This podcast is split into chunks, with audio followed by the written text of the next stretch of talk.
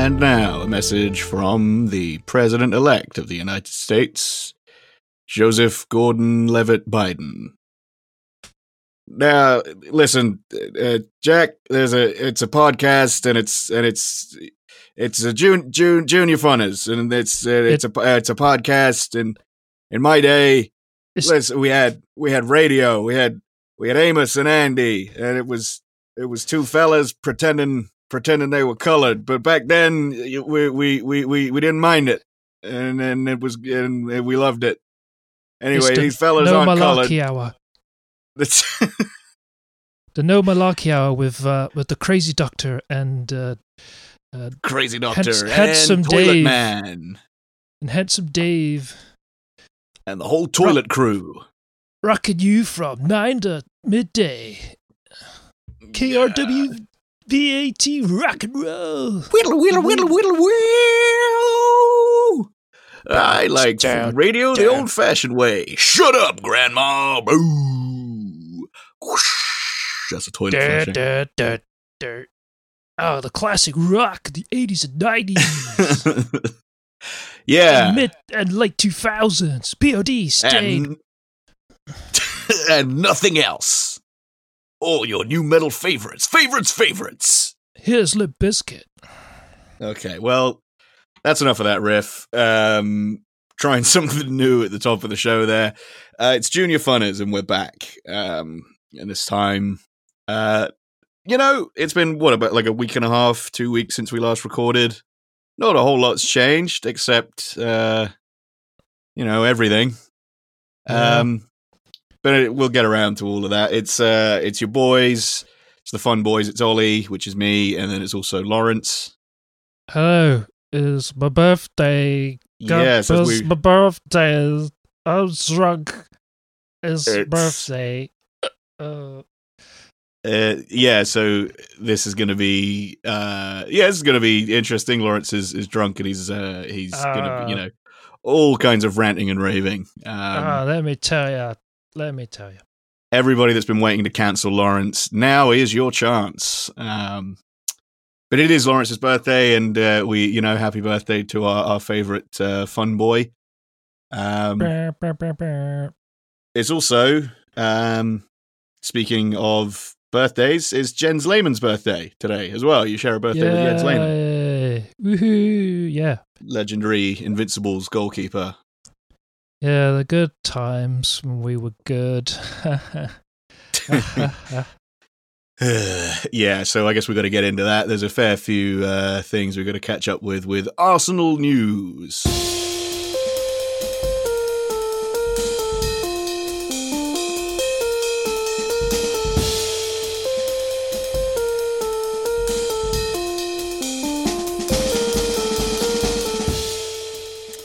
And so we were recording last in the build-up to the Dundalk match, weren't we? That was the last time we recorded. So we were saying that should have been fairly comfortable win, and eventually it was. Took a while to get going in that match, but 3-0 in the end. Good game from Joe Willock and from Pepe.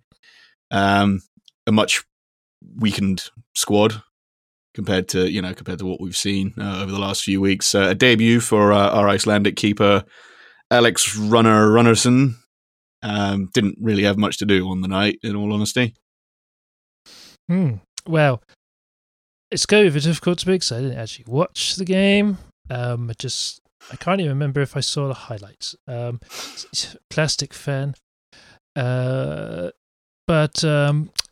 I guess it was okay, a routine win. Yeah.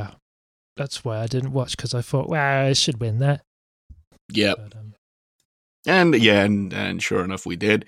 And then after that, at the weekend, there was the big game we were talking up on the last episode. We were away at Man United. And I think we were talking about how difficult it was to predict, what was going to happen with that match. Because it's ridiculous. how ridiculous Arsenal are in terms of their inconsistency, and also how inconsistent Man United have been. But it would have been a huge bummer if we didn't win. And sure enough,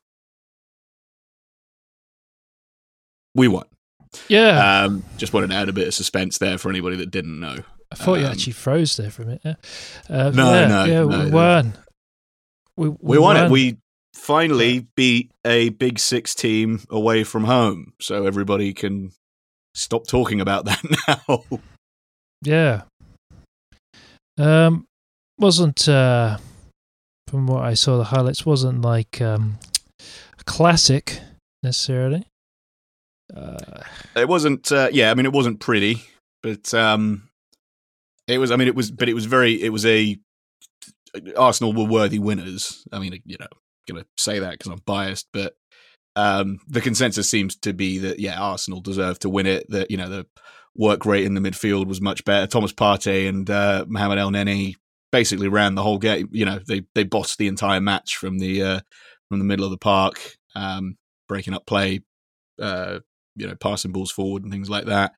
Another great game from Gabriel as well.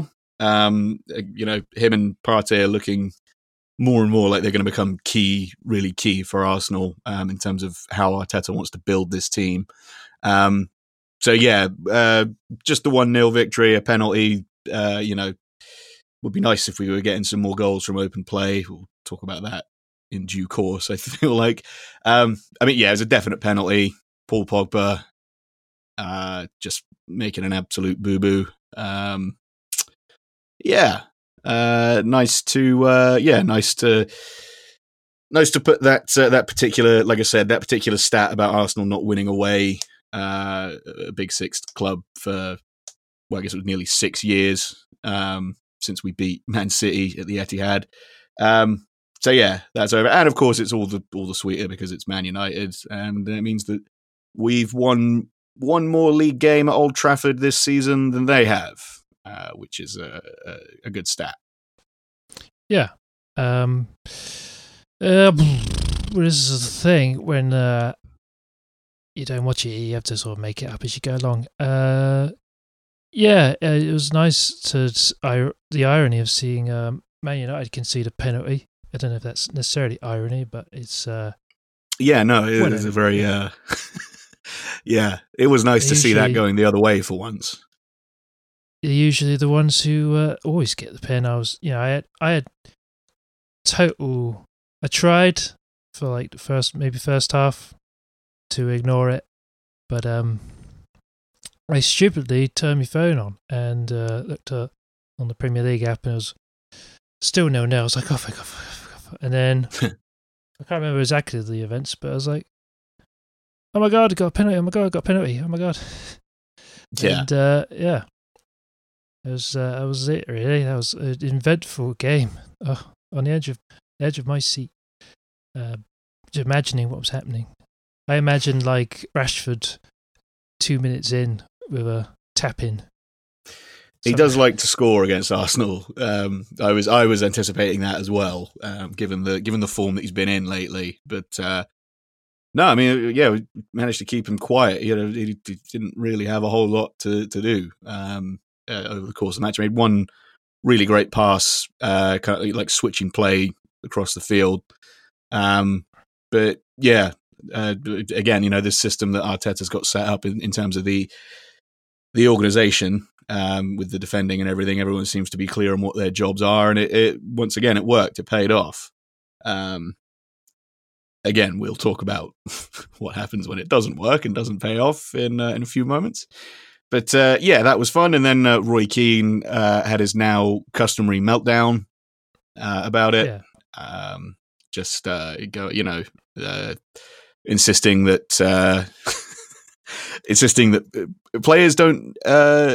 players shouldn't rely on a manager for motivation. He was saying that it's not the manager's job to motivate players. That the players should be the fact that the players are playing professional football should be motivation enough, and they're playing for Manchester United, that should be motivation enough. It's not his job. It's not his job to motivate them. It's just a lot of that kind of stuff that really kind of gave us more of an insight into Roy's management style, I feel like, than anything else. You know, the fact that he clearly doesn't feel like it's down to the manager to imbue any kind of motivation into the team or into the squad, kind of speaks to his whole deal, I feel like. Yeah. Yeah, it was very good of Tim Cahill to ask a simple question like, you know, people keep saying, well, United need to spend, but where? I mean, they've spent on literally millions on literally every position in the team. And then all Roy Keane could sort of say back was sort of, oh, well, I guess Man United need a messiah like Arsenal do with Arteta.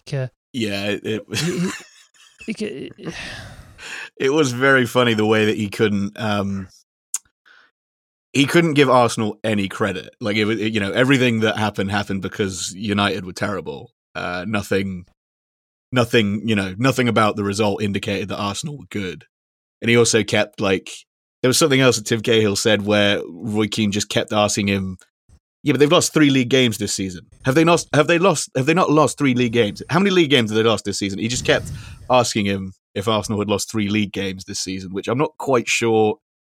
I mean, he was acting like that was some sort of like gotcha moment, like, you know, like it was like when Jeremy Paxman was interviewing what's his name, that Tory MP, and he just kept saying, "Well, did you threaten to overrule him?" And he never gave him a straight answer.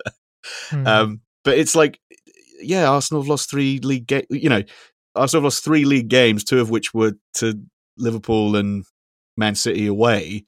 Also, at that point, you know, after that match, Man United had also lost 3 league games. Like, I don't know what his point was. Like, Man United had also lost 3 league games, and also, I think more importantly, had not won any matches at home. Still have yet to win a match at home this season. I don't know what point he was trying to make, but, you know, again, that's the Roy Keane way, which is just to try and fight everybody that disagrees with you, I guess.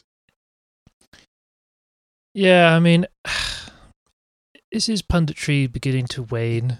Is his style, like, he doesn't, as a pundit, doesn't offer anything. He's just it's like a cartoon almost now. It's like, yeah, I think that's why.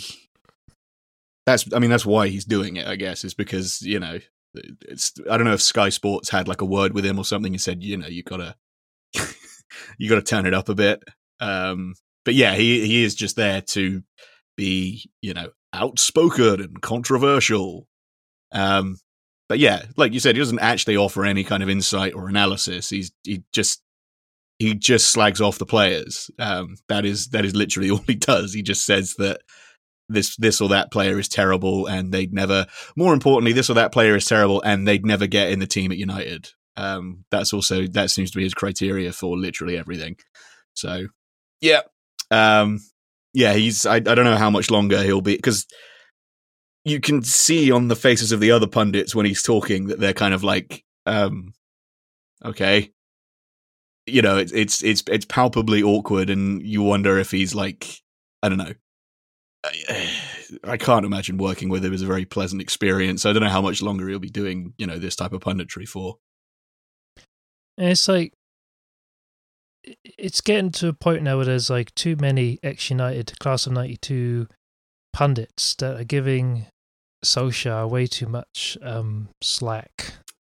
Where, like, you feel like proper pundits would probably be saying, like, you know, that's not good enough. Not good enough. If you want to be Man United manager, it's not good enough. You need to, you know. Yeah, I mean, blah, blah. We saw it a little bit after that match where I think Roy Keane, they got him to admit that Ollie probably will be sacked, but he wouldn't admit that Ollie deserves to be sacked. That was kind of that was the, I suppose, the compromise that he made. Like, he admitted that he probably will be sacked, but it's all the players' fault for getting. It's all the players' fault for getting him sacked, but he won't deserve it. I don't know. It's, you know, some real mental gymnastics going on there. But it's all, yeah, like you said, that whole class of 92 looking after their own is, very, very abundant. It's just like, I don't know. I mean, soon, I don't want to start getting into all that But I don't know. It's just what do you say about Roy Keane? We've not already said. I mean, he's just it's becoming he's rent free. He's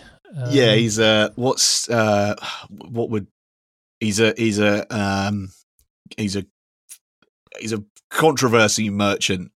Yeah, that's like some of those stupid morons. Shock jock online would say. He's it's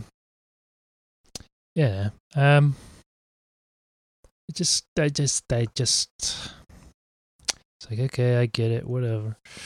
Yeah, he's very limited in what he can talk about. Like, you know, they bring him in to talk about United, and he gets angry, and that's the whole bit. Yeah. You know, and if he's covering a match that doesn't involve Man United, he will just compare both the teams to Man United and say that they're not as good as Man United and the players wouldn't get in the side. That's pretty much his whole.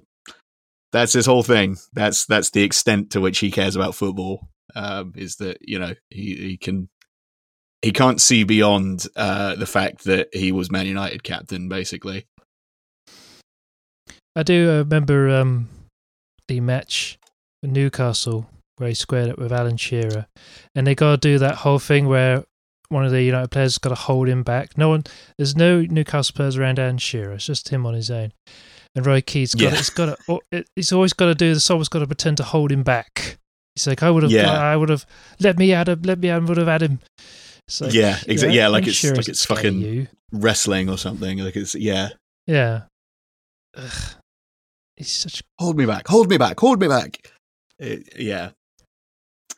Man. Yeah. So that was funny, beating Man United. Always very fun. And, I mean, beyond that, you know, it wasn't just a fluke. It was deserved. We played better than them, and it was very encouraging. However, well, before we get to our next league match after that, we had another Europa League game against Molde. That was something that made me like, I mean, because obviously there was a lot of chat on Twitter from, you know, all the Man United fans and whatnot. I found a delightful new account to follow on Twitter. I think he's at United Trey, one of these guys that is not actually connected to the club or anything, but only tweets about Man United. You know, there's no. I guess there's just nothing else going on for the guy. I don't know, but his tweets during the match were pretty fun. And then somebody. There was an Arsenal fan said something to him, and he said, "Have fun against Molde on Thursday." And I think I replied to that. I can't remember if I ended up replying to it or not, but I just thought like a good reply to that was, "I'm sure we will. We just beat their ex-manager, so that looks good for us." So it's oh my god, it's football Twitter. I get a bit obnoxious. With the, it's almost getting robotic after a while. The replies, they're so desperate. It's like, my god, they can't it's a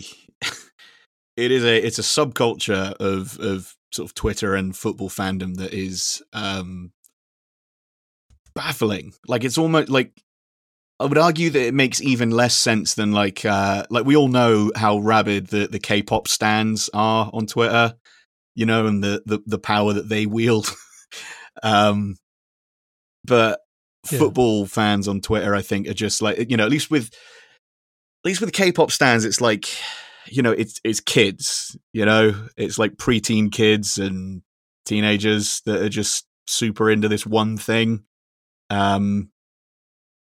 I don't know. Yeah, this is like, you know, grown men with like like families and stuff that just that just post on, you know, they'll have like their favorite player as their avi, and they'll just post online all day about, and it's like you said, it's become so predictable. Like I saw again, you know, before we came on to record earlier this evening, I saw United Trey responding to some other guy who had Aguero as his avi, and he was like, top five strikers in the world. And it was like, I mean, the guy's avi is Sergio Aguero. So who do you think number one on the list of strikers was? Yeah.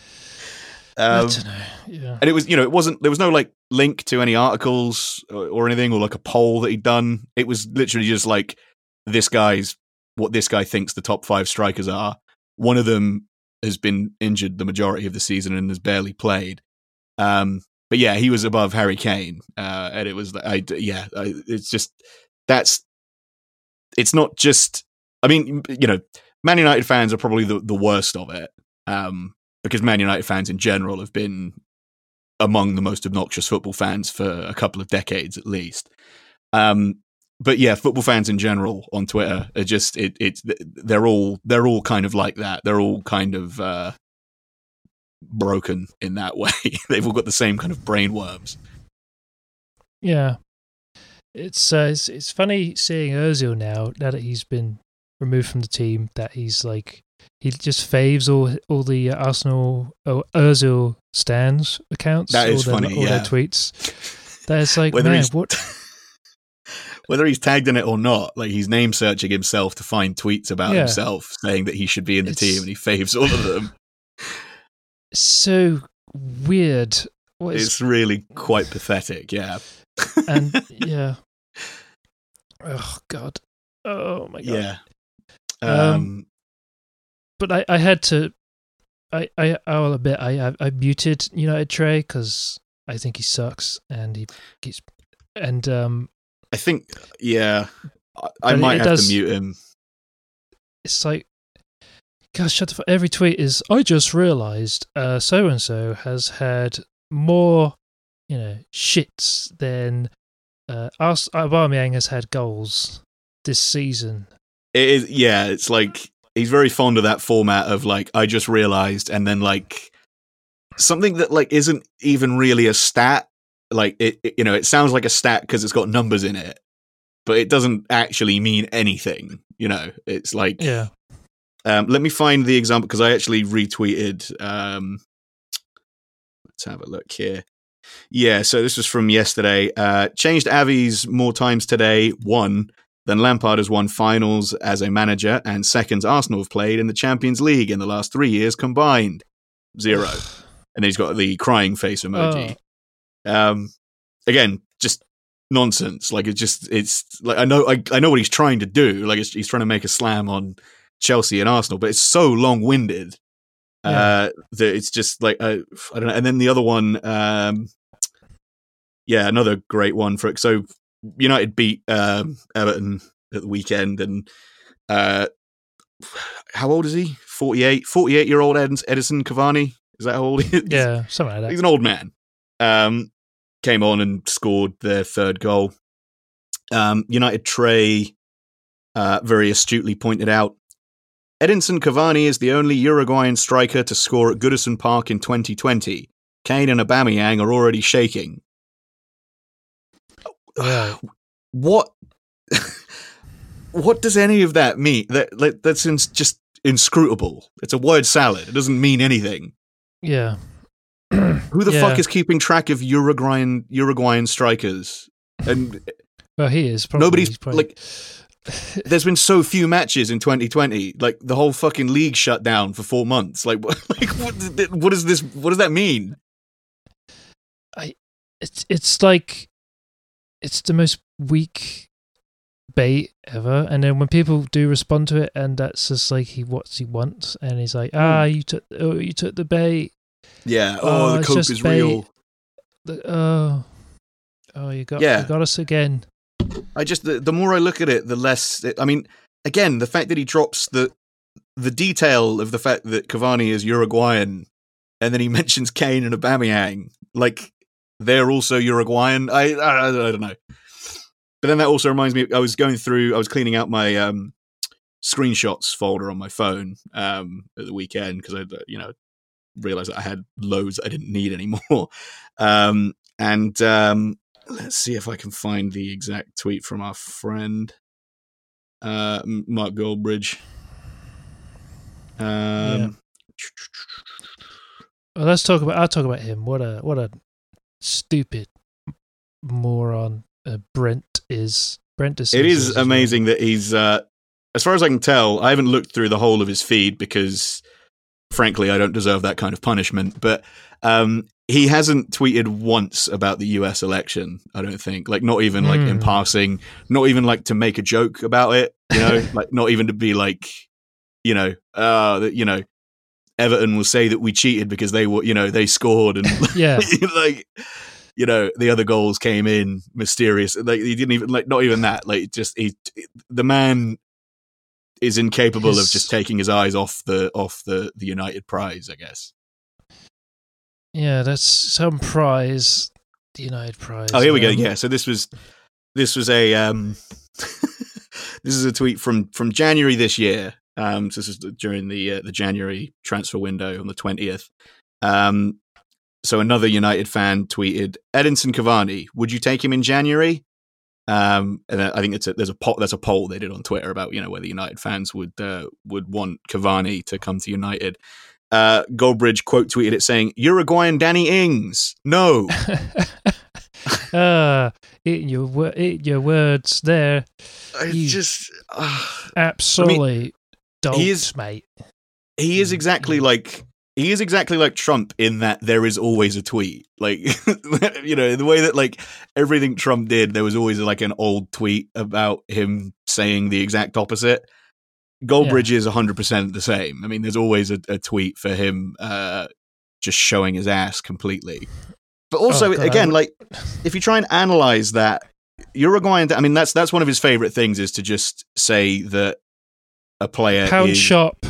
Yeah, the or pound just shop Pogba. The pound whatever shop. Country, not even pound shop, like what, you know, whatever country they're from, you know, like that is somehow like that would matter at all. Yeah, it just it's like Aubameyang is Gabonese Van Nistelrooy or something. You know, it's just like who gives a fuck? Yeah.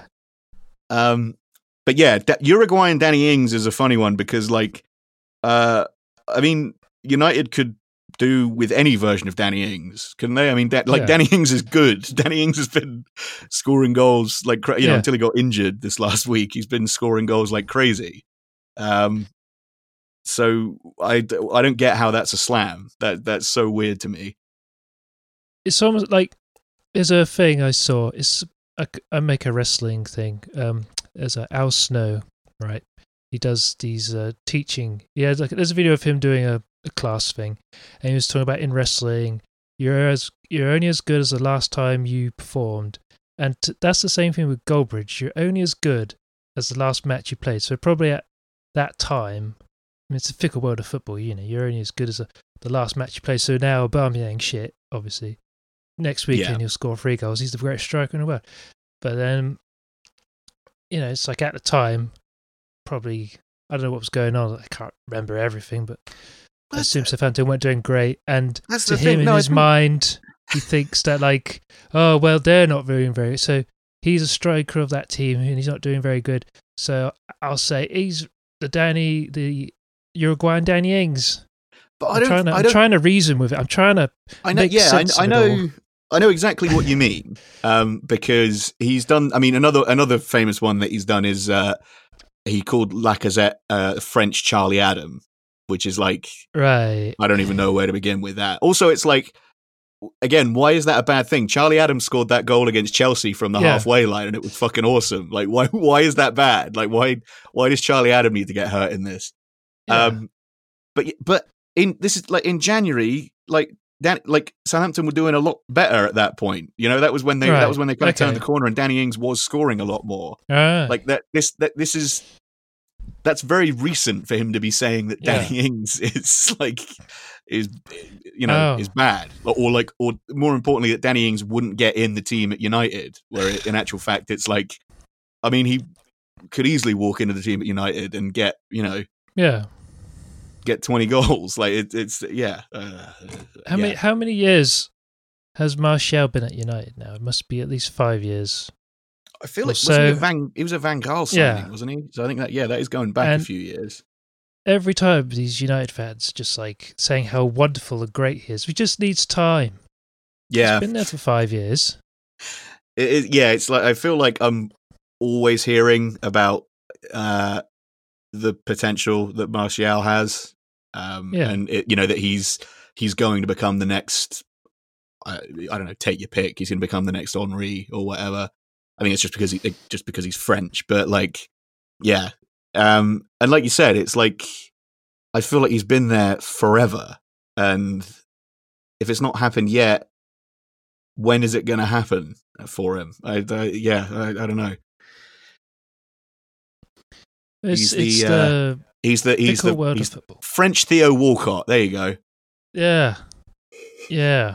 Owned. Yeah, I think they've got such zingers. This is just, oh my god. Yeah, no, they just pick a format and then just run it into the ground with the least funny shit imaginable. The kind of like what we're doing with podcasting. Yeah, it's the Man Crush Monday meme. Like your Man Crush Monday, I think it's Coldplay's edgy. You know, that's Mark Goldbridge. Yeah. Except he probably does think Coldplay's edgy. Yeah. He did that again. That was another screenshot that I can't remember if I saved it or not, but he tweeted the first line of Where the Streets Have No Name by U2 and said something along the lines of I wish I could something along the lines of, I wish I was as talented as Bono to write songs about things that really, matter. Amazing song. Yeah. It's just like, it's like, you know, the first line of Where the Streets Have No Name. It's just like, I want to run, I want to hide. It's like, it's just, you know, the typical kind of rock song gibberish. It doesn't actually mean anything, but he's just Crush like, Monday thinks this is deep. Yeah, exactly. Your MCM thinks Where the Streets Have No Name is deep. Yeah. Oh, man. Yeah, so in the interest of balance, we should probably talk a little bit more about Arsenal, because I feel like we've spent a lot of time talking about Man United. United fans. Rent-free, literally. Yeah, living rent-free in our heads. They've definitely won. It's, we're not, you know... We're not talking about them. We're definitely not talking about them in a point and laugh kind of way. You know, they've definitely owned us. Yeah. So next match against Molde, the Norwegian team, famously that Ole Gunnar Solskjaer managed before he came to United. That was. I mean, ended up being a comfortable win 4-1, but things did look a bit shaky there when they managed to get the first goal. They went 1-0 up. For some reason, Bern Leno, I don't know why he seems to sort of save these types of mistakes for the Europa League, but yeah, he decided to, after having spent, you know, weeks and matches after, you know, match after match after match playing out from the back, he decided to just go long, and just kind of hoof the ball up to the halfway line to Eddie Nketiah, who was never going to win against the Molde centre halves, just, you know, based on height alone. So they easily got the ball back, passed it forward, and then, you know, their guy, Ellingsen, I guess his name is, sort of placed the ball in the bottom corner. It was a very good shot from, I think, just outside the box, but they should never have got the opportunity to shoot from there, to be honest. Yes. Well, what can you say? It's I don't know whether it's complacency or just good tactics or whatever the frig. Just you catch Arsenal off guard for a second, maybe. Yeah, you're hearing about it more and more these days. Catching Arsenal off guard for a second. Yeah, and is it a problem now that Emi Martinez is not at the club? Like Eleno is sort of like, I can take it easy a bit. No one's going to be replacing me anytime soon. It could. You could make the argument that the lack of competition for places has maybe allowed him to grow a little complacent. I don't know. I mean, yeah, the other part of it could be that he's just like we've discussed before. It could just be that he's a throwback to the days of the crazy German goalkeeper, as you know. our birthday boy Jens Lehmann once was. I don't know. But, I mean, they made good for it for the rest of the match, you know. You got to feel bad for Molde. You know, they scored in a game where there were 5 goals. They scored 3 of them and still lost. It's a lot of unfortunate own goals. Yeah, but it was. I mean, but it was good of Arsenal to force the own goals. To be honest, I think Joe Willock again had a brilliant match and sort of forced a lot of those mistakes that led to pretty much all 4 of the Arsenal goals. Well, I mean, he, literally in the case of the 4th one, he scored it himself. But he had a great game and comfortable in the end. Another brilliant goal from Pepe, the world famous flop. The Ivorian. Daniel James? Yeah. Because they love Daniel James, don't they? Oh, trying to think of a player who's bad. The Ivorian David Dunn. Yeah, that's perfect. The Ivorian David Dunn. Do you remember him? Because it's meaningless. It's absolute just nonsense. Yeah. But that is exactly the type of shit that they'd say. Yeah, so the Ivorian David Dunn, scored a brilliant goal. The more everyone talks shit about Pepe, the more I'm just going to stan Pepe. I don't care. He's my favourite player at the team. If I created an Arsenal account, he would be my profile picture of him doing celebration like that or whatever. Yeah. Whenever Arsenal United fans get a bit try to have the big one, get one over, I just post a picture of him doing that celebration he does against United. Doing the describe it for the listeners. That sort of looking off into the distance, kind of looking off. Yeah, that sort of salute, looking off into the distance. Yeah. Yeah, hand on the forehead, kind of looking off in the distance. I assume it's meant to be like, where are the haters? Where are they? Yeah, exactly. Yeah. I'm trying to find United's last league win. Can't find anywhere. Where are they? Yeah. And so Nicolas Pepe, my favourite player. Standing Pepe to own the Libs. Yeah. And I say that sentence out loud, it's a very different connotation. To Pepe, own the chuds. Yes. Pepe to own the Libs is a very that conjures a very very specific subset of online. 4 years ago. Let's go back to 2016. Yeah. Anyway. Yeah. So beat Molde comfortably. Had to come from behind again to do it, but. 3 wins out of 3 in the Europa League. I mean, it's not like that wasn't expected, but at least something is going well for us at the moment. At least there's one competition where we've got some consistency. Yeah. And then we come to this weekend just gone. I mean, you mentioned that you didn't watch the match or any of the highlights of the Dundalk match, and I have to admit I haven't. I've done the same with this most recent match against Aston Villa. Just couldn't bring myself to do it because it just seems so miserable. It seemed like Villa attacked mainly down the right. It seemed like they wanted just to exploit that space. It seemed that every single goal comes from the right-hand side where it's crossed over and a tap in. Yeah, it was pathetic. My God. Why do we have this, Jacqueline Hyde situation at Arsenal? 1 minute we're good, and then the next minute we're really good defensively, and then we're just shocking. I just can't believe it was so easy for Villa to just that Jack Grealish had a whale of a time. You just get the ball in the half space or whatever, just wait for Matt Target wherever it was to overlap, and then they just cross the 6-yard line and tap it in. It was ridiculous. It was unfortunate for Saka. I just feel like, because he's our son. I feel bad. Exactly. For our son. We don't like to see our beautiful boy getting done like that. And it was a bit of a farce. I mean, it was one of those where the first goal they scored 2 minutes in, and the referee sort of wrote it off because Barkley was standing in the way of Leno, so that's an offside or whatever now. Yeah. But it was but that it didn't help matters. It didn't change anything.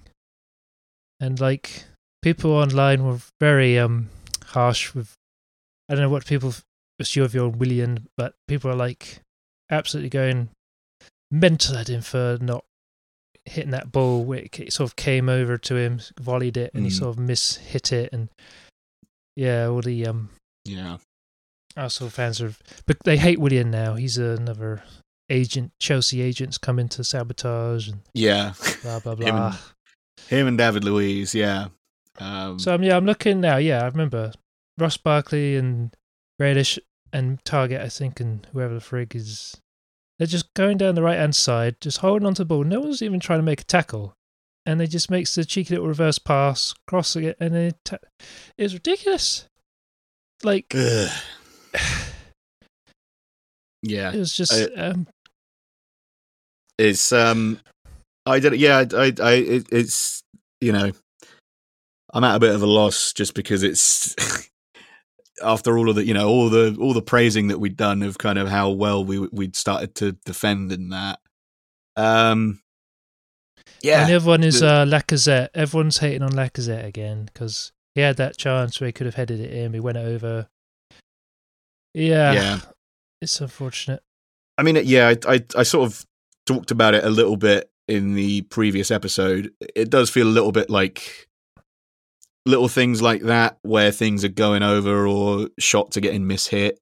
Stuff like that isn't going Arsenal's way at the moment. And when it does, you know, it looks fantastic and everyone's very positive. But when you're struggling in the way that Arsenal seem to be at the moment, just for that little bit of extra quality in certain games, it makes a bad performance look even worse when stuff like that isn't coming off. So, yeah, I'm sure everybody hates Lacazette, even though I believe Lacazette is our top scorer in the league so far this season. He's got 3 goals. The third goal was we lose the ball in our own half. I think it's Ross Barkley cuts it back. This is before the goal, but this is another moment. Losing the ball in our own half. And then it seems like Grealish running down the left hand. Well, Aston Villa's left or Arsenal's right, and through ball into Watkins, just easy strokes the ball in. It's just ridiculous. Yeah. Credit to Villa. They, you know, as crappy as they seemed last season, and how they, you know, they just barely stayed up. They've certainly bought well this transfer window. I mean, you know, Ross Barkley seems to be. You know, he looks like the player he was a few seasons ago when he was at Everton. Obviously, I mean, Ollie Watkins speaks for himself. He's a hat-trick against Liverpool, 2 goals against Arsenal.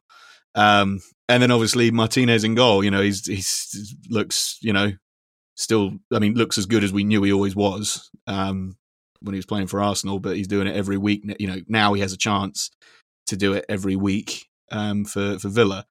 So, yeah, they've made some very good signings and potentially could do very well this year. But I mean, you know, who knows? This season's been crazy enough already that, you know, it wouldn't totally surprise me if they still ended up getting relegated. You know, having started the season this well, it feels like it would be absolutely typical of Villa to still get relegated at the end of it. Yeah, I mean.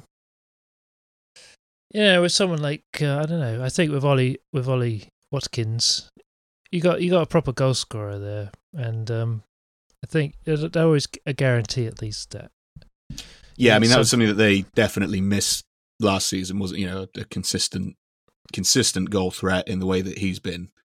So yeah, I mean could turn out to be a very good signing. You know, and well, not just a good signing, but a bargain given how, you know, whatever it was that they paid for him. But from an Arsenal point of view, well, yeah, what can you fucking do? You know, what are you gonna do? It just fuels the Ozil stands as I've said previously. Any time we lose, then they all come out. Oh, if only Ozil was playing. No, shut up. I was thinking about this, and it's like it's odd that they don't even. the fact that they immediately go to Ozil as like the solution to Arsenal's problems, when we've literally just been talking about how well Joe Willock has been playing in the Europa League for Arsenal this season, and he hasn't featured in any of the matches in the league yet. You know, it's like why does it have to be Ozil? Like, you know, we've literally got like a good young creative midfield player that hasn't played in the league at all, but has proven how good he is in the Europa League. Why aren't they like banging on to get him included in the team? Why is it Ozil? What is it? It's just because of that thing that we talked about in the last episode, where it can never be proven. You know, they can never be proven wrong because Ozil's never going to play for Arsenal again. There's no way to definitively prove that they're wrong about it. You know, the burden of proof has kind of been lifted. So they can just talk about how hypothetically Ozil would be, you know, setting up 4 goals a week for Arsenal in the league. Yeah. The other thing I forgot to mention is if we had sold Ozil, probably would have had enough money to have bought like 1 or 2 extra players, probably, or at least probably could have bought in Aouar or you know, another midfielder. Like that money probably would have been, could have signed Ceballos on a permanent, you know, like it would have been useful to have that money available. But instead, we have to keep paying this stupid fucking bug-eyed. They ain't ready for that conversation. Nope. Y'all ain't ready for that conversation, and I'm just sipping the tea. Yep, I'm sipping the tea. But I don't know. It just felt like I was watching. It just. Somebody make a tackle. Somebody stick a foot. I know. It's just make a challenge. It's just sort of standing there, like on FIFA when you just let go of the controller. They're just standing there. Yeah. Given how sort of up for it and how physical they were against Man United, it doesn't really make any sense that they were being so reluctant to get stuck in. Is it like we just turn up for United now and that's it? That's our season. Game. I mean, that would kind of suck if we were just like if we just showed up for, you know, big matches. If we did like what United do when they only play well when Ole Gunnar Solskjaer's job is on the line. Yeah, that would suck. I don't want that. We got to. I don't want to go for another season. I don't want to go for another season of sacking a manager and then having to start the whole process again. And it's just, I don't know if it's this. Yeah. I don't know if it's necessarily Arteta's tactics. I don't know. What is going on? Is there some kind of confidence issue right now? Is there just a sort of form? Is it just form? Is it just? I think it probably is. I mean, it's a confidence thing. You know, we talked about it a little bit before where, you know, as we've said, certain things just aren't coming off, and it seemed, you know, the longer you go without it coming off, the more it affects you mentally, and the confidence, you know, just goes.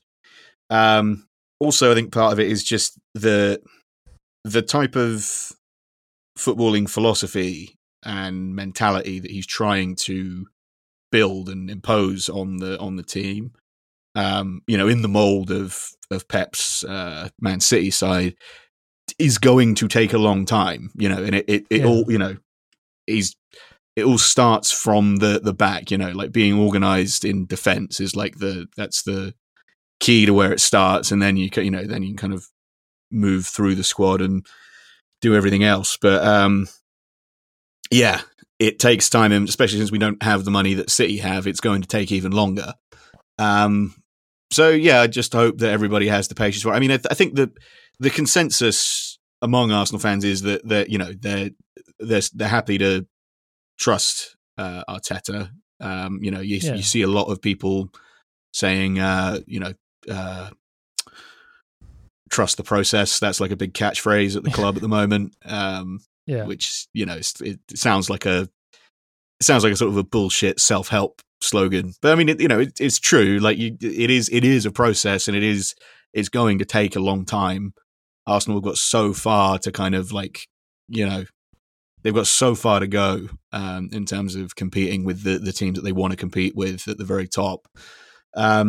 So yeah, I'm with you. I would rather not go through the cycle of sacking a manager every year or 18 months and then having to start all over again because we kind of made our identity.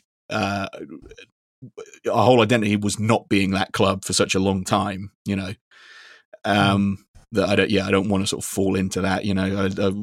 We want like a Liverpool style thing where, you know, they gave Klopp the time to kind of build the team he wanted to do and play the way that he wanted the team to play. So we got to do the same thing here. I mean, it's only been a year, right? I mean, it's only been a year since he came in. As we said, the whole world shut down for 4 months. So it's like. And then we're shutting down again, isn't it? Right? And we're doing lockdown 2. First one was so successful. We're doing a sequel. It's back. All your favourite characters are back. We got Boris Johnson back. We got essential workers. We're going to be, you know, clapping and banging pots and pans and all that stuff you loved before. You know, but this time we're wearing poppies. Oh, oh shit. I haven't got mine on. It's a podcast, you fool. They don't know. Oh, I'll wear a big poppy. Me and Lawrence are both wearing tuxes that are made entirely of poppies. We're wearing big really red and black tuxedos made from poppies. Because we love the troops. We love the troops. We love our troops. We respect our boys. Love our boys. Love our boys. Respect our boys. And girls. And everyone in between. Pure class. Absolute class. Total class. Yep. That's something that's made me laugh is that on Twitter, like loads of American and Canadian and Australian people that I follow on Twitter have started like adopting posting in a British style. Like they'll just Oi, bruv. They'll just post your poppy license. They'll post like the most disgusting plate of food imaginable and then just be like, love a proper breakfast, me. This is absolute class. The thing is, it is funny when they get so apoplectic over fucking beans on toast. Like, what's wrong with beans on toast? I think, beans for breakfast as well. I mean, that seems to be a controversial thing for some people. Yeah. But, beans for breakfast is nice, you know. Beans are tasty. Have them for breakfast; it's good. Ah, I love it. They're good with a little bit of brown sauce. It's really nice, you know. Mm. Nothing wrong with that. Fried and also, it's like, you know, in America and Canada, they have fucking, you know, we don't judge them for having fucking bacon on pancakes. I mean, you know, what's that about? Again, it's delicious, but on paper, it shouldn't work. It's weird. Although I have had bacon and pancakes and maple syrup for breakfast on holiday a couple of times. But that's what I'm saying. It's nice. Yeah. It's tasty. I have it, you know, every now and then. It is good, but it's like, you know, it's no different from having baked beans for breakfast. Like it's. But it is funny when, like, let's bring up another punching bag I like to have, Paul Joseph Watson. He's posted his dinner, which looks fucking disgusting. Like, you really bring shame to this country. With your awful, but not your awful takes, but your awful food posting. What is that you're eating? That thing where he was like posting about like eating sushi and having a glass of milk and doing like the racist okay symbol, and it's just like, wow, you've really owned the libs by eating a disgusting meal. Was it him who had ketchup on a steak or something? There was a saying that went on around for a while. Maybe. I mean, that was, but that was to copy Trump, wasn't it? Because I think Trump's thing was that he famously likes his, he likes his steaks well done. And then he has them with ketchup. Yeah. Which is just like, I'm not even a steak guy. I mean, I know that's like a whole identity for some people. You know, it's like the same guys that like their, you know, the same guys whose whole thing is that they like James Bond. But yeah, I'm not even like a steak guy. Even I know that is disgusting. Just, you know, the fucking driest fucking burnt ass fucking cut of beef and then just cover it in just nasty fucking sugary ketchup. I did briefly for a while, a few years ago, I went through like where I would try steak at restaurants. I even went for a, like, what do they call it, where they have like a mixed plate of steak and liver. I even went for that one. So I was like, I regret that decision, having the liver. That was bad. Anyway. Yeah, liver on its own is I went for a brief steak phase, but I'm over it now. I like, yeah. But yeah it's a bit of, steak's fire. It's I prefer a burger. Yeah. Much prefer. I mean, that's exactly right. Steak is fine. That's it. Like it's not give me a plate of wings, you know, if I'm given the choice. I'd like some chicken. I'd rather have some nice fried chicken, but I'll even take ribs over fucking steak. But like I said, for those sorts of Paul Joseph Watson type saddos, it's like a whole thing, isn't it? It's like a thing to kind of prove that you're like a, you know, I'm a man. I'm a proper man. I'm such manly. I've had a that and like a glass of scotch, and it's like, oh wow, you're like Don Draper, the really sad guy from that really sad TV show. Yeah, wonder what they're gonna do now for the next 4 years. What's the next grift? It'll probably be. I don't know if you want to segue into the election talk, but probably we'll get into the politics. I mean, there's no other football stuff, is there? I mean, we're on an international break now, but at this stage, it's kind of not clear if all of the matches are actually going to be played or not because of the lockdown. I saw that we might not be playing Iceland because of the international lockdown rules, so we'll see that. But yeah, 3 England matches over the next couple of weeks. But yeah, so it's yeah, we touched on it briefly in the last episode. There was an election. There was a vote ball happening. You know, in America, and it looks as though that orange Cheeto has finally got the boot. Mussolini. Yeah. You're fired. You're fried. Yep. You're fired, Trump. Sir. Donald Trump, you are fried.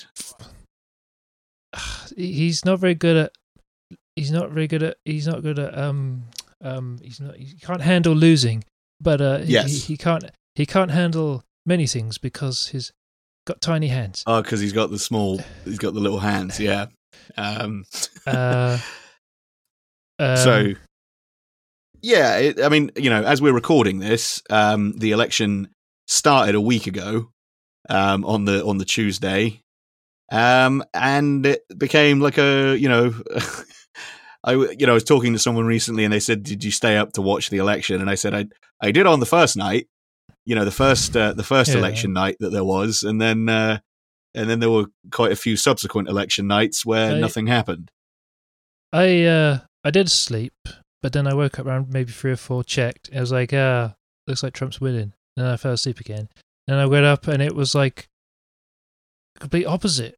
All the people were like, "Oh my God, Biden might win." It was quite funny to see all the sort of just complete like overnight, literally just like switcheroo of. Suspicious, isn't it? That it changed so quickly. It happened when I was asleep. Yeah. Yeah. Very convenient. Yeah. Very just strange. Asking questions, you know. Do your own research. But no, it was. I had the exact same thing. I mean, I stayed up till about 3 on the first night, kind of watching the results come in, and it was like, I can't believe that. That stupid old fuck is going to lose to the other stupid old fuck. It was also kind of to be anticipated because Trump spent ages telling people not to vote by mail. You know, he very kind of adamant that everybody go and vote for him in person. So all of the exit polls and everything naturally skewed to skewed Republican, and to the older demographic anyway, because. Let's face it, old people don't like learning new things. So, the option to go vote early or to go vote by mail is something that not, yeah, I think many old people did, even though they probably should have done to protect themselves from the coronavirus. Yeah, but it's like, so it's like they've, people are like, oh, they didn't, this didn't happen last time. It's like, yeah, but there wasn't a virus, and yeah, you know, when there's an exception and like mail, vote by mail is probably, I don't know what, maybe five, I don't know how many, multiple times more than usual. Of course, yeah, it's going to take more time to count them all because yeah, you're going to have to. And it just, the turnout is higher than it was. It's like the highest voter turnout for like 120 years or something. Like just the sheer number of people voting is much, much higher, yeah, than it's ever been in any, you know, in our lifetime. So yeah, it was always going to take longer. And then yeah, it was just like I said. After that first night, there just seemed to be this interminable game of chicken going on between whatever the four states were. I think it was Pennsylvania, Arizona, and Nevada, and Georgia. Yeah. Just, you know, every new day would start, and then it'd just be like, yep, we're not going to call it today. Even though it was like they were all like, you know, we're 98% of the vote has been counted, but we're still not going to finish it today. Yeah. And that went on until the weekend, and then Saturday afternoon, the news outlets started projecting. They had to do it when I went to visit my grandma, and when I was going to drop her shopping off, and then I had to come all the way back, and I heard on the news, Joe Biden's been called for, like they have to do it when I go out. Time I go out. Yeah, it was, yeah, sort of seeing it all kind of finally get announced and everything was, it was just sort of like, oh, thank fucking Christ. And it's, you know, it doesn't solve everything, you know, Biden is still just a, you know, decrepit, senile old man, and the Democrats still don't have control of the Senate. Yeah. I mean, he's not, maybe, I don't know, if he's not like extremely that far in terms of, I mean, Trump and Biden aren't like miles apart in terms of Biden's just more polite. Like that's what it is. I mean, yeah, it's just the norms, you know, the civility and the norms. All those people that are obsessed with that type of shit get to relax. I mean, it is nice to be able to stop worrying quite so much. I saw a reductress headline that was just like. I'm voting for Joe Biden because I want to hate the president the normal amount. It was just like, yes, right. That fucking nails it so well. Like, it's just like, yeah, it's it doesn't mean that things are going to be, you know, good. It just means that it's not going to be quite as fucking stressful or awful, you know, for a lot of people. So. Yeah, and yeah, you know, Kamala Harris being vice president. I mean, that, you know, that's obviously a big deal. First woman vice president, first vice president of color. Even again, you know, would she have been my first choice for that role? Probably not. No, she's famously a cop who threw parents in jail if their kids miss school, but you know, it's that's politics, baby.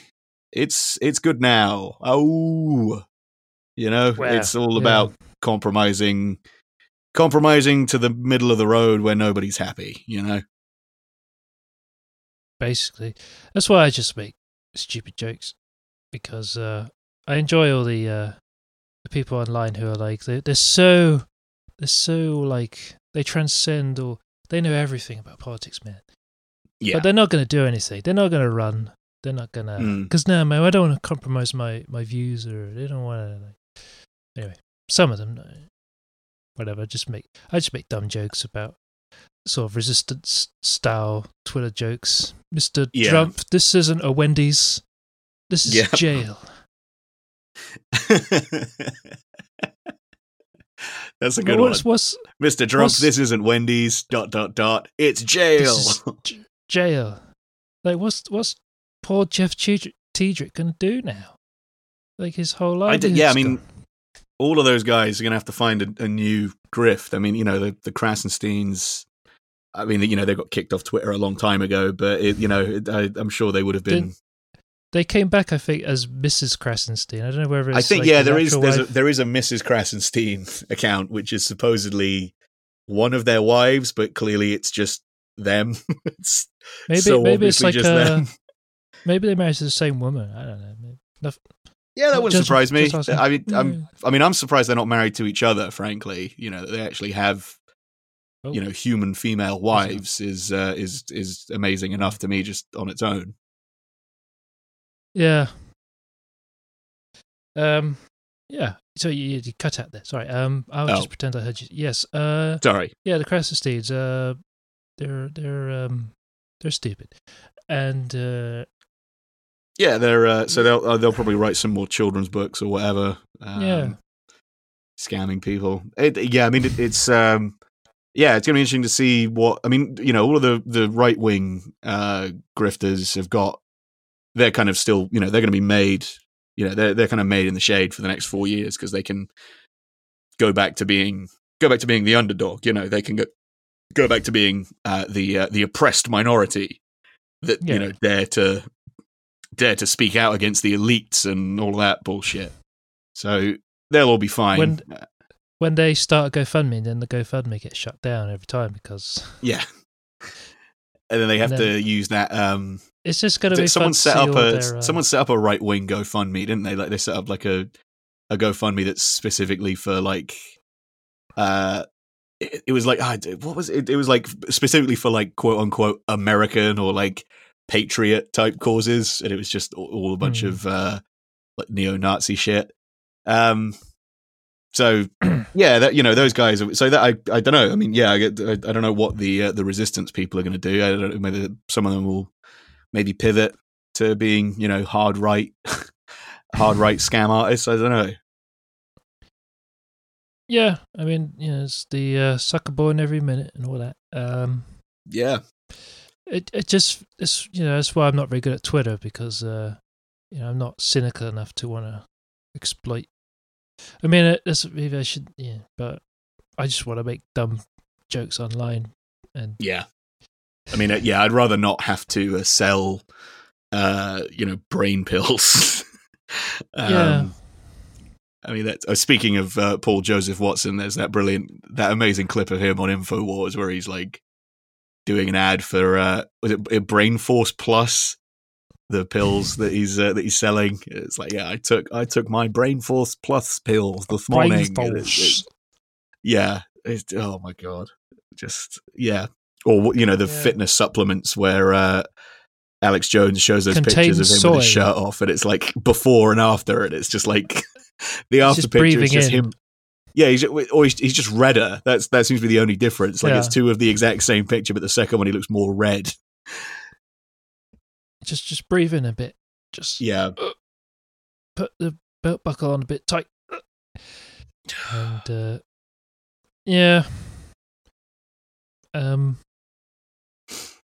it's hopefully Twitter can. The only thing I'm just hoping is that it sort of decentralizes things a bit and people go back to sort of being a bit less annoying and sort of.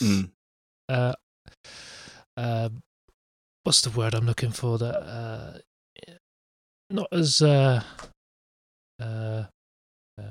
cringe, not as cringe. Just sort of go back to being not as try hard. Not as kind of teacher's pet. Kind of trying to score points from an invisible referee. Like that. Yeah. Sir. You've broken the rules, sir. Yeah. All of that. That was another headline I saw from the Onion where it's like, America hopes that Biden victory means that celebrity activists will finally shut the fuck up. Oh yeah, I saw the John Lennon and his wife. They were like sitting on the top of their car, like a sort of parade. Ticker tape and everyone waving. Oh. Yay! We did it. We finally did it. That's I can't remember what the account I can't remember the account's name, but it's like The Driver, and it's the clip from the film Parasite. Oh, yeah, the guy driving Parasite. Yeah. We can finally go back to brunch. He just sat there in the front seat. That was another joke I had that didn't get any. I got to post it again, maybe, but it was like under Drumpf, it was the three branches of government, the three branches of government, but under Biden, it'll be the three brunches of government. Oh, yeah. That's good. That's You gotta you gotta set up like a fake like Wine Mom account where you tweet stuff like that. Yeah. Because that'll do numbers. Maybe. You could do like that thing where the guy pretended he was his own wife. You know, like to do that. Yeah. Have we talked about that on here before? I can't remember if we did it. Like for anybody that doesn't know, there was like a fairly popular account on Twitter called was it LOL? But L is in like the name L, so ELLELOOHL.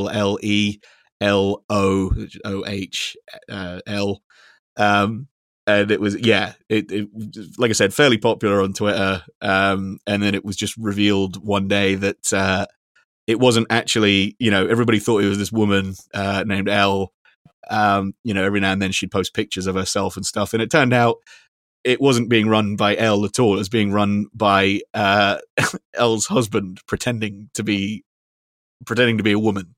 He was using pictures of his wife to pretend to be a woman online. So yeah, he was pretending to be his own wife, and then he quickly deactivated his account after revealing all of that, which was amazing. What a day on Twitter that was. That was, absolutely insane. Like the shit people do for clout online is, is there anything more pathetic? Like for something that truly could not matter less. my account? I don't know. But you're not, trying to like, you know, you're not like you're not trying to gain clout from anything, you know what I mean? Like you're not in like all these group DMs trying to like you know worm your way into like a cool crowd. Yeah. Nah, I'm a pure individual. I'm doing it by myself, man. Yeah, you're out there on the edge. You're my doing own bootstraps for the sheer thrill. You're posting. I'm just doing it. I do it for the art. Posts, man. You're in it for the posts. I'm in it for the posts, not the clout. Yeah. And, people that that just lie about weird shit like that. Like the guy that one it was.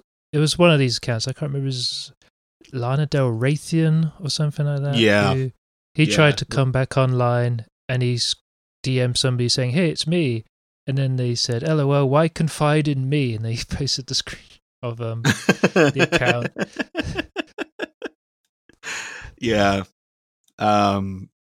There was that guy that pretended his birthday was on a different day so that it wouldn't clash with Follow Friday, which again is just such a pathetic unbelievably pathetic move. I mean, we can get back to the good days of Twitter now, you know? It's not just going to be people, you know, it's not just going to be resistance posting all day, every day. I could just say, so you're telling me shrimp made this cocktail? Yes, exactly, yeah. We get back to the good old weird Twitter line break format stuff, you know, where it's like... Me, doctor, I think I'm a moth. Doctor... pull yourself together. Pull yourself together. Me. This is a Wendy's. Lil Jon. What? Yeah. What? Yeah.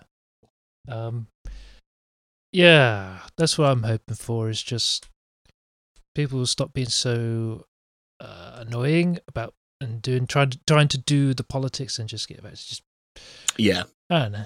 Yeah, it's that would be nice. I mean, but it's also gonna be very funny to, you know, watch the whole Trump meltdown. We can still, like make fun of Donald Trump and all those people, but it's just. Yeah, I mean, it's gonna be great to watch him kind of you know, eventually he'll leave the White House and he'll just, you know, start his media company with his shitty family. I always thought, why don't we just like let's sort of gaslight him, just sort of like, let's let him think he won and just create a simulation around him. like he thinks he's the president, and he's like, anytime he tweets, it's all fake accounts saying how great he is and wonderful he is. Yeah. And they could just get like someone to pretend to be his wife, get like a robot to pretend to be his wife. And... What a novel idea. Getting someone to pretend to be Donald Trump's wife. Yeah. That's definitely not already happening. And every time he says, I won the election by a lot. It's like, yes, Mr. President, you did. Yeah. I won it by a lot. Yes, you did. It's I mean, that's a good idea, just to like just Truman Show him into thinking he's got a second term. Just like, yeah, do like an elaborate like Truman Show style prank on him. And then everyone just watches it unfold. Yeah, as long as we try to like do it in an ethical way, like we can maybe have actors every now and then, sort of paid actors, just sort of. Oh yeah, you know, they're housed, they're fed. You know, it sounds weird to say that, but you know what I mean. It's not slavery. Who's saying slavery? I mean, I'm just saying, like it could be a job creation scheme. We create this. Yeah, that's what all those resistance people can do next. Yeah. That'll be their gig is the fake Donald Trump. Brilliant. Yeah. They can be the resistance. They can be like the fake, you know, they can be the resistance people in the fake Donald Trump world. Yeah. Yeah. That would be, I think that would really help both parties out. Yeah. It solves two problems in one go, I think. Yeah. I'll DM Biden that. I'll see what he thinks. Yeah. Just so he knows. I was trying to get him to get a birthday shout out. He didn't respond. But, he's pretty busy. Yeah. He's got to take a nap every now and then because he's old. Yeah, I mean, yeah, he's whatever. You know, he's got to go to bed at like, I don't know. I'd estimate he goes to bed at about 4 p.m. Every day. Yeah. They probably put on like Matlock or something, and they just like Matlock. Put a little blanket over his legs and just be like, well, see you in half an hour, Mr. President. Yeah. And just, yep. Listen, fat. Yeah. That is cool. No, he's still won, even though, well, that and all the other stuff that he was saying, but I mean, that's amazing that he still won, even though there's that clip of him just calling a guy fat to his face. I mean, I just think none of that shit really works anymore. Where people are like, "Oh my god, here's a clip of him saying this." It's like, I don't think people really care. Maybe, yeah, like gaffes, like tiny portion. Gaffes don't really exist anymore, do they? Like, no. It's yeah. I think, yeah. You think back to when like Gordon Brown got caught calling that racist woman a bigot. And it was like a whole thing, and he had to, for some reason, he had to apologize to, you know, and that pretty much sunk him, didn't it? That was, you know, he basically won the election right after that. Yeah, the gaffes like that don't really exist anymore. Yeah, I mean, it's like sort of become normalized, a politician saying something outrageous. It's amazing when they don't, you know, I mean. Yeah. I mean, I saw a clip of someone posted a clip of Biden from like 2 or 3 years ago where he was speaking at some military base, and I think he mentions like, I don't know, he mentions like some colonel or whatever, and like he pauses for applause and no one clap, like, you know, a couple of people start clapping but not everyone does. And like after like the first couple of people start clapping, he just go he like I said, he's paused his speech because he thinks there's going to be applause, so he stops talking and then just goes, "Yeah, clap for that, you stupid bastards." it's just this this clip of him calling it like a whole military base, stupid bastards. It's and it's like the exact opposite of Jeb Bush, you know, asking people to please clap. Just meekly asking people to clap versus telling them, you know, calling them stupid bastards. Yeah. I don't know. Yeah. Whatever. By then, Trump. By ha. Then. Ha. Yeah. Ha. By then.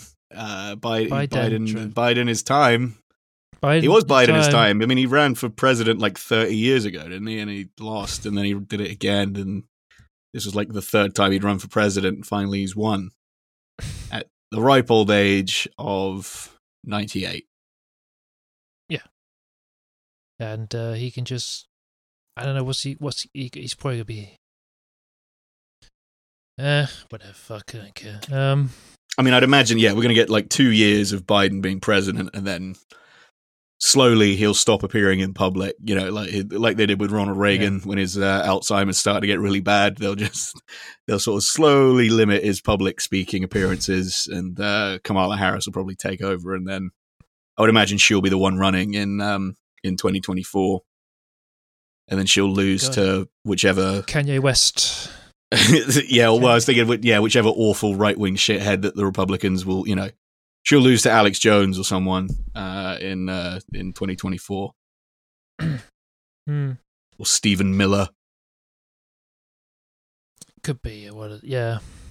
But, it's a good job I'm not American. I don't have to, their politics system, I mean, ours isn't great, but it's like, you know, it's not as ridiculous as... Yeah, I mean, the American political and electoral system is just completely fucked. Like, yeah, the Electoral College is fucking stupid. That having the Senate and Congress is fucking stupid. Like, you know, basically guarantees that nothing ever nothing of any significance ever changes, because they're always just cancelling each other out. So nothing ever actually gets. Nothing significant ever actually changes or gets accomplished, and I guess that's the point. You know, like it, you know, both sides just want to maintain the status quo. So we're gonna get we got more of that to look forward to. Just the all of the norms and civility coming back, which is good, I guess. Yeah. Should we talk some cultural appropriation? I guess. Yeah. Okay, that's cultural appropriation theme. And, we're going to talk about some things outside of football that we've been enjoying lately and that you, the listener, may also enjoy.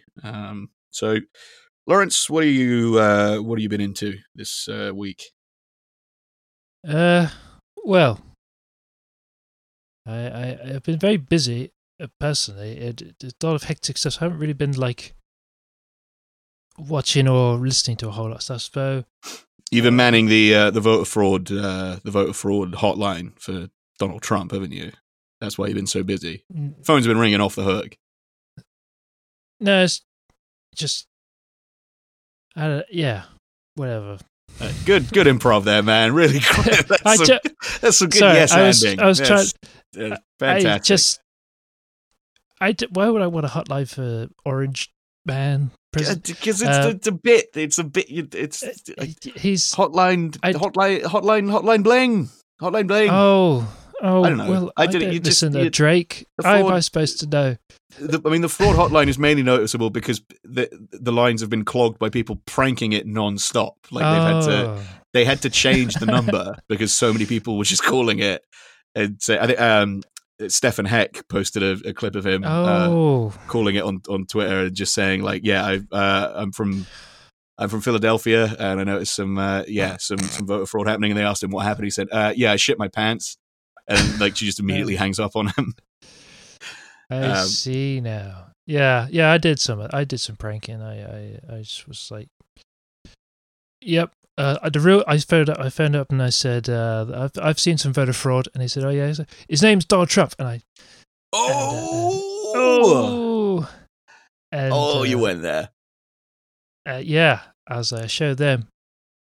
But I hope they got plenty of aloe in that call center, because that was a pretty sick burn.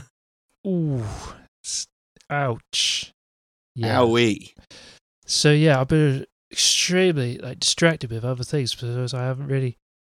I mean, have I recommended Spaceballs yet? I don't think so, no. Because I was watching that recently, and yeah, it's a funny parody of Star Wars. It's a funny Mel Brooks film. It's very funny. I don't think I've seen Spaceballs all the way through ever. It's yeah. I mean, I love Mel Brooks, but yeah, I haven't seen Spaceballs from start to finish. And I don't know how you'd feel about this film, but Galaxy Quest with Scorn Giver and Tim Allen and Alan Rickman. R.I.P. Yeah. Some good one parodying Star Wars, one sort of parodying Star Trek. Kind of. So you got two sort of good comedy parody films there. Yeah. Really enjoy. I have seen Galaxy Quest, but I haven't seen it for years at this point. I do need to rewatch it. But yeah, that's a great film, Galaxy Quest. So yeah, that's my pick of the week, listeners. That's your Rex. I'll recommend along similar lines, I guess, kind of. No, I mean, I guess they share some cast members. I've been watching a lot of the Muppet movies on Disney Plus. Most of the Muppet movie catalog is on Disney Plus at the moment. So yeah, I watched the original Muppet movie and Great Muppet Caper and Muppet Treasure Island, and then the couple of reboot movies they did a few years ago. Yeah, it all still holds up. I mean,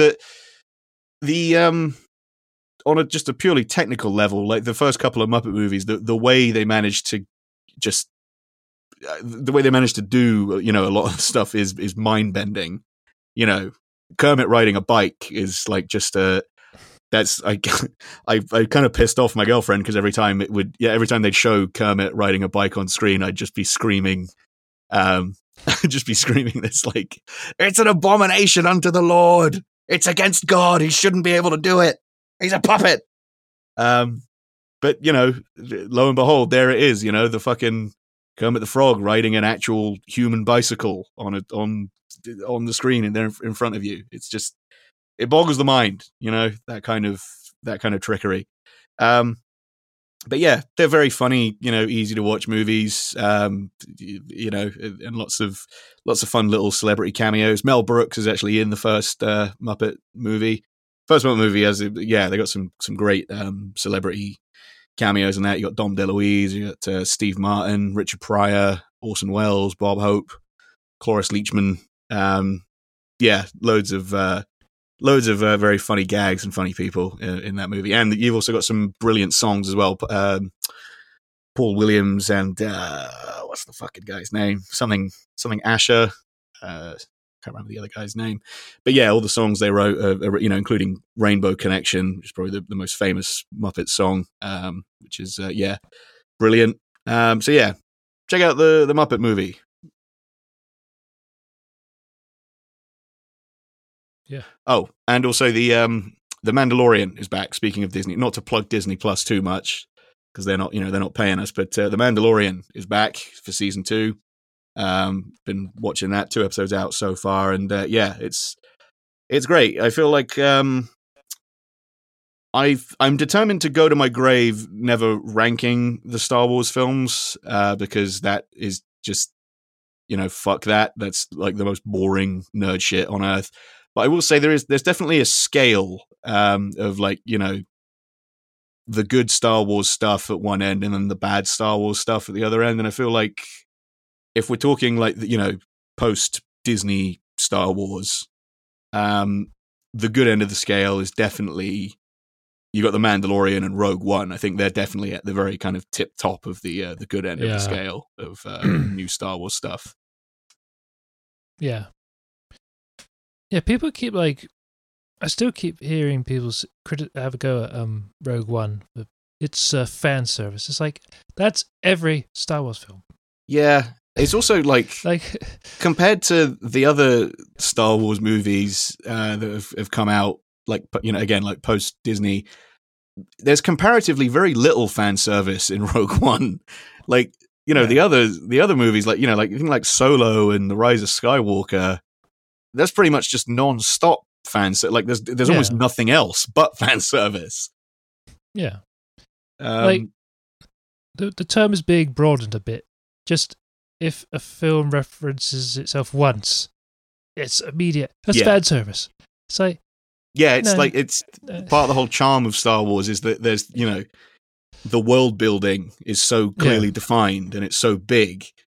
So anything that explores part of that universe that's already been established, people just want to be like, oh, it's fan service. And it's just like, well, no, it's just showing it. Again, I think that's part of the reason why I think Rogue One and The Mandalorian work so well is that they sort of explore parts of Star Wars that haven't really been touched too much before. You know, it exists within stuff that you know, but it goes to places that Star Wars, at least in the movies at least, I'm sure, you know, in the books and the comics and whatever, all of this stuff has been covered. But in terms of, you know, Star Wars movies or in The Mandalorian, Star Wars TV shows, it's stuff that hasn't really been covered before. You know, it's stuff that you haven't seen a lot of this type of stuff before. So I think that's why that works. And then, like I said, at the other end of the scale, you've got things like Solo, which is fun, but I think pretty unnecessary, really. I didn't need a Han Solo origin story. I don't know about anyone else, but and you know, the Rise of Skywalker, which is just things you've seen before and almost nothing else. It's only stuff that's already been done in the other films. Yeah. That's this week's Star Wars rant. No, Star Trek Generations, however, is a complete disgrace to Kirk and TNG. Picard is totally out of character. I haven't seen Generations for ages. Is it bad? I don't remember it being that bad. It's there.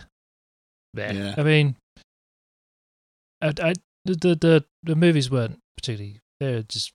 I like the original Star Trek movies. Some of them, a lot, you know, they're good, but TNG movies weren't so great.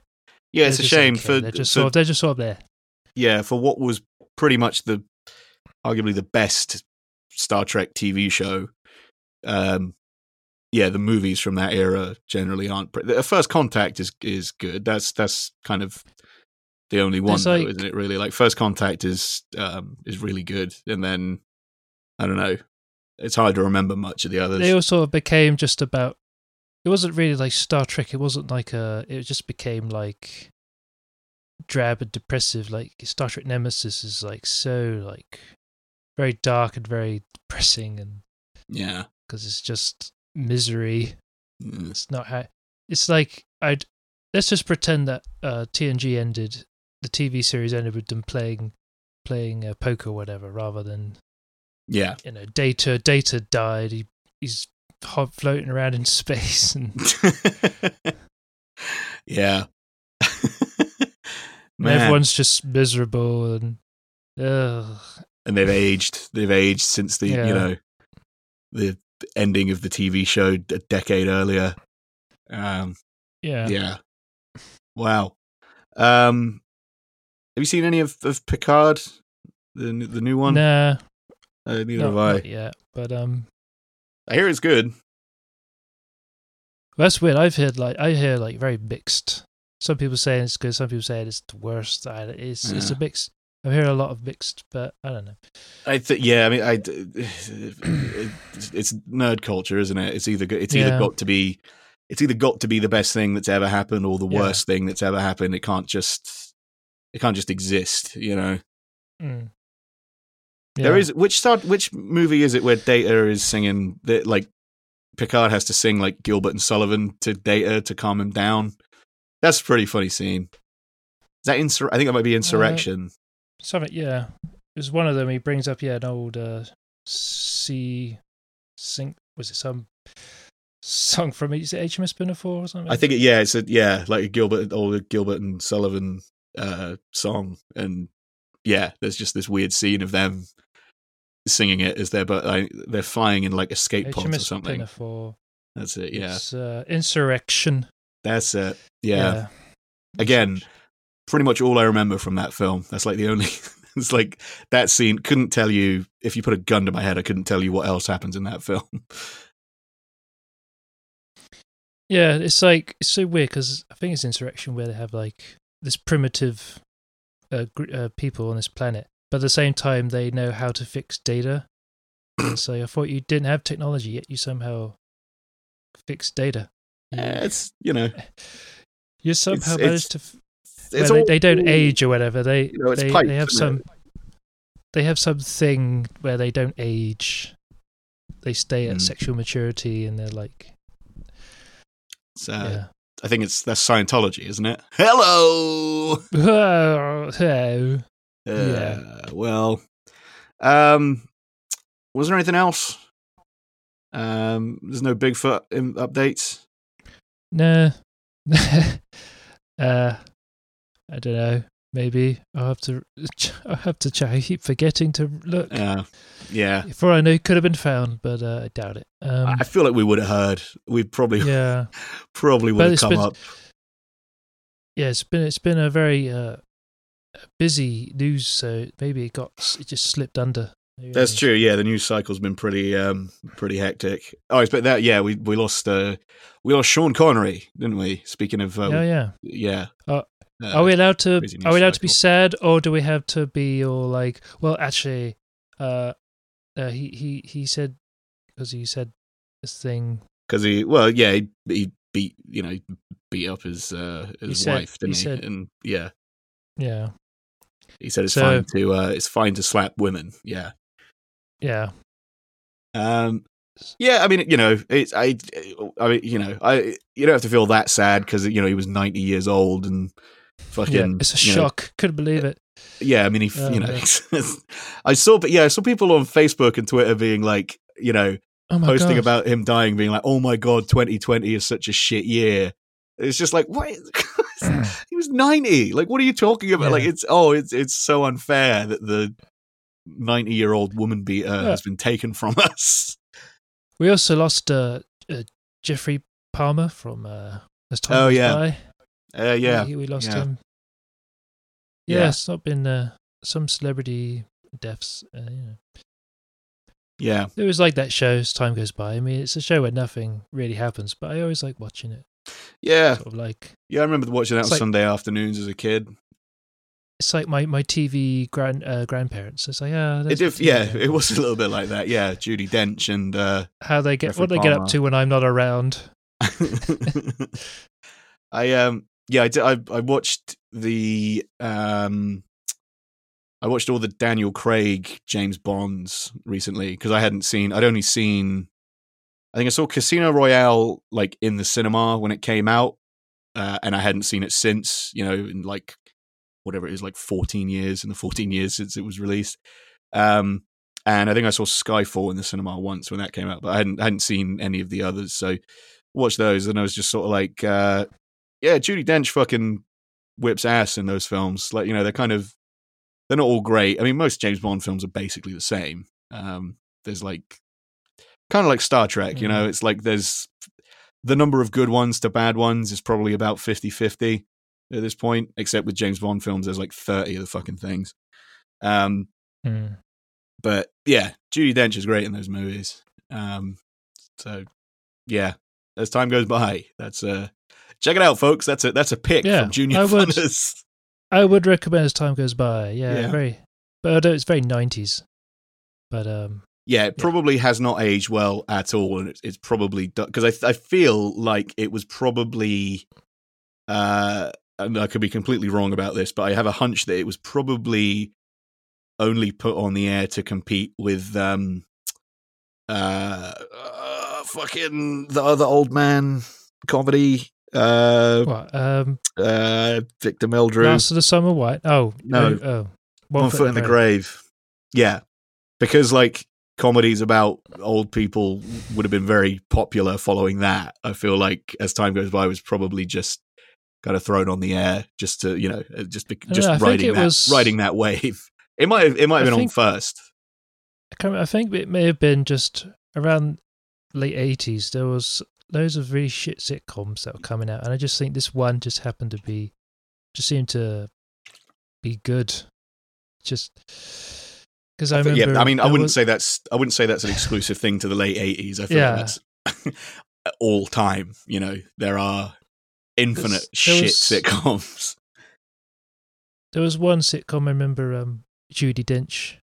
She was with her husband Michael Williams in it. Was A Fine Romance, I think it's called, which is not a particularly great sitcom, but I can imagine maybe that, and maybe somebody, either producer or casting, was like, well, let's put Judi Dench in this sitcom as well, Jeffrey Palmer, see how that works.